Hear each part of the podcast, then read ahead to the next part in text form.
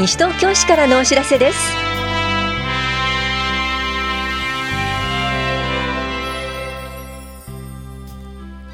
今日は定時チャイム放送時間変更。大型連休における保育の実施などについてお知らせします。インタビュールームお話は西東京市障害福祉課の大塚拓也さん。テーマは障害者サポーター養成講座中級編です。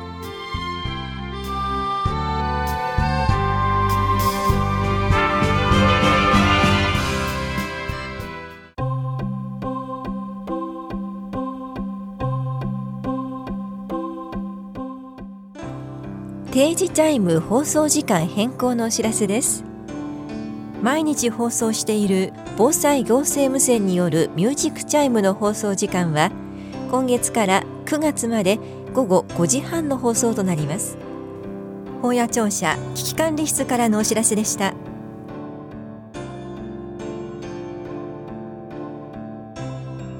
大型連休における保育の実施についてお知らせします。大型連休に保護者が就労のため家庭で保育ができない場合に私立公立保育園で特例的に保育を実施します。実施するのは4月30日住吉保育園5月2日向こう大保育園でいずれも午前7時半から午後6時半の保護者の就労に応じた時間です。保育は保護者の就労により家庭保育が困難と認められた時で対象は西東京市内在住で満1歳から就学前までの子どもです。定員はそれぞれ30人ずつで申し込み多数の場合は抽選と調整があります。費用は半日利用が1500円。1日利用は3000円です。ご希望の方は大型連休保育利用申請書と利用日が勤務日であることを事業主が証明した勤務証明書。児童連絡票を4月10日までに提出してください。各書類は保育課と市内認可保育園でお配りしています。決定通知は4月15日頃に発送の予定です。お申し込みお問い合わせは棚視聴者1階保育課までです。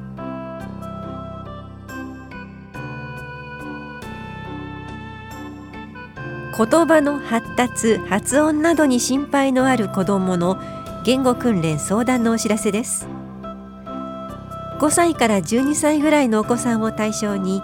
言語訓練士による相談を行います。4月10日水曜日午後1時半から5時まで法屋庁舎4階教育支援課で行われます。1人15分程度です。相談ご希望の方は5日までに電話でお申し込みください。お申し込みお問い合わせは教育支援課までです。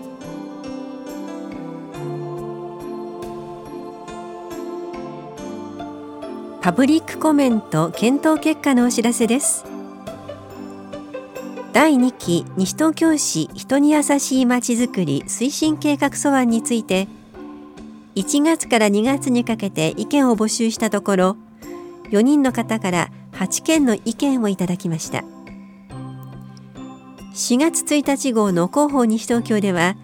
市民の皆さんからお寄せいただいた意見を要約し市の考え方をまとめたものを掲載しています。詳細は両庁舎1階の情報公開コーナーと市のホームページでご覧になれます。本屋庁舎都市計画課からのお知らせでした。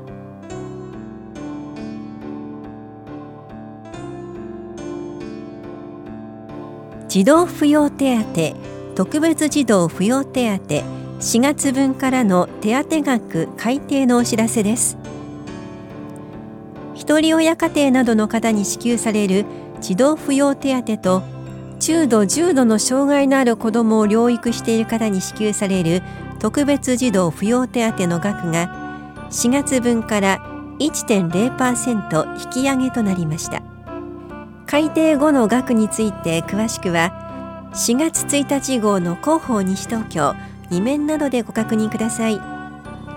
なお支給要件に該当しまだ申請していない方は棚視聴者1階の子育て支援課で申請手続きをしてください。子育て支援課からのお知らせでした。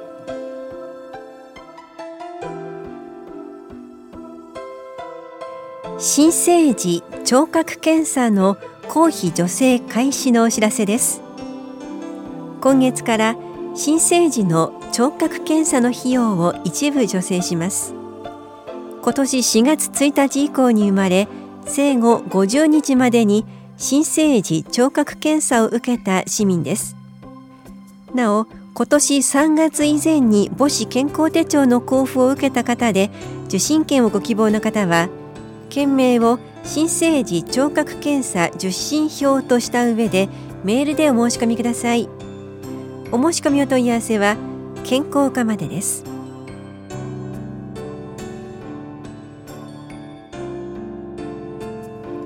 我が家の耐震診断をしましょう。地震災害に備えるため建物の設計図をもとに簡易耐震診断をし皆さんが抱える問題への指導助言などの無料相談を毎月両庁舎で交互に行っています。対象となるのは市内にある地上2階建て以下の木造戸建て住宅で自ら所有し居住している住宅。原則として昭和56年6月施行の新耐震設計基準以前に建築した住宅です。相談には住みよい町を作る会に所属する相談員が当たります。定員は8人で申し込み順となります。次回は4月20日土曜日午前9時半から午後0時半まで法屋庁舎1階で行われます。相談ご希望の方は17日までに電話でお申し込みください。お申し込みお問い合わせは都市計画課までどうぞ。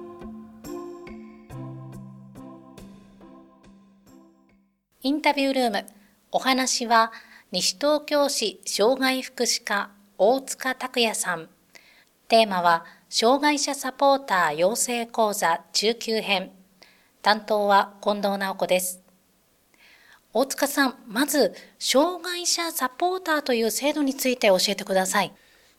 障害のある方の中には困っていることや手助けしてほしいことがうまく伝えられない方もいらっしゃいます。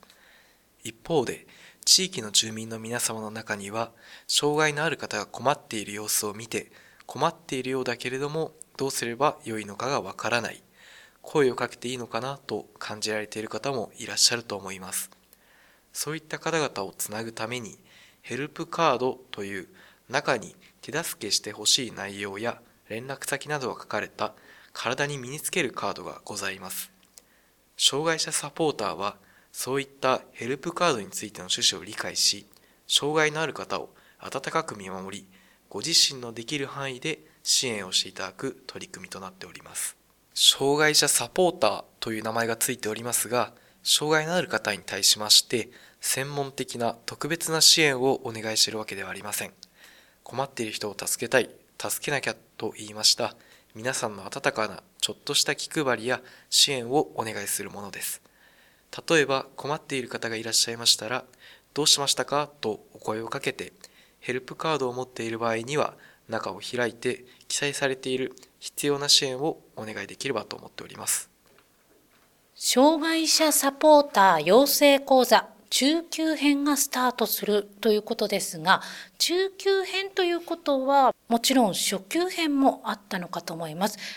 初級編はどんな講座だったんですか？初級編では先ほどお話ししましたヘルプカードについての説明ですとか、障害に関する簡単な説明、また、え障害のある当事者の方から日常で困っていること、支援をお願いしたいことをお話しいただきます。障害者支援についてどんなことをすればよいかわからない、そういった方に対して障害者支援に関する最初の一歩を踏み出していただけたら、そんな講座になっております。最初の一歩、初級編がありました。そしてそれを踏まえて中級編があるわけです。中級編はどんな内容を学ぶことができるんでしょうか？今まで初級編を受けていただいた方からもっと障害について学びたい、必要な支援について詳しく知りたい、そういったご意見を多数いただいておりまして、今回の中級編ではそういったご要望、ご意見を反映させた講座となっております。中級編では初級編を受講された方を対象としています。障害の種別によって異なる特性ですとか、必要な支援についてより深く学ぶことで、障害そのものの理解ですとか、環境の在り方を考えまして、安心して過ごせる地域づくりにつなげていこうという内容になっております。そういうお声が上がるというのはとても嬉しいことですね。さて、その中級編の講座なんですが、これは連続して通って受けるものなんですか？講座につきましては、1回で完結する内容となっております。初級編については、今年度は年6回、中級編については年3回を予定しております。中級編につきましては、初回は7月に開催予定です。日程などの詳細は広報西東京、市のホームページ、または Facebook 等でもお知らせする予定です。はい、えー、もしお電話で問い合わせしたいという方がいらしたらどうしましょうか？えー、広報西東京ですとかホームページなどに、えー、予約先の連絡先を、えー、記載しておりますのでそちらの方に直接、えー、ご連絡していただければと思います。はい。ありがとうございます。それでは最後になりますが大塚さんからお聞きの市民の皆さんへ一言お願いします。え市民の皆様のちょっとした気遣い、配慮で、え障害のある人の安心につながりまして、え障害のある方が、え地元で暮らしやすくなります。皆様のお力をいただきまして、西東京市の障害福祉を一歩でも前に進めていきたいと考えております。障害者サポーター養成講座のご参加をぜひよろしくお願いいたします。インタビュールーム、テーマは、障害者サポーター養成講座中級編。お話は、西東京市障害福祉課大塚拓也さんでした。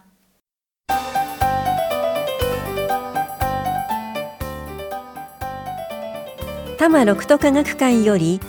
全編生解説プラネタリウム天文ニュースで振り返る平成のお知らせです多摩六都科学館開館25周年を記念した特別番組です。平成に起きた天文現象や宇宙開発について10のニュースを選んで紹介します。あの日あの時あなたは何をしていたでしょう？このプログラムは5月17日まで多摩六都科学館プラネタリウムで上映されます。観覧付き入館券は1000円。4歳から高校生までは400円です。詳しくは多摩六都科学館までお問い合わせください。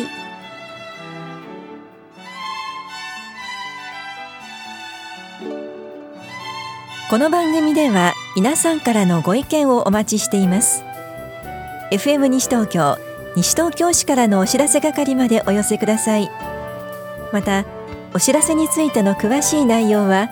広報西東京や西東京市ウェブをご覧いただくか西東京市役所までお問い合わせください。電話番号は042-464-1311 042-464-1311番です。以上西東京市からのお知らせ亀井さゆりでした。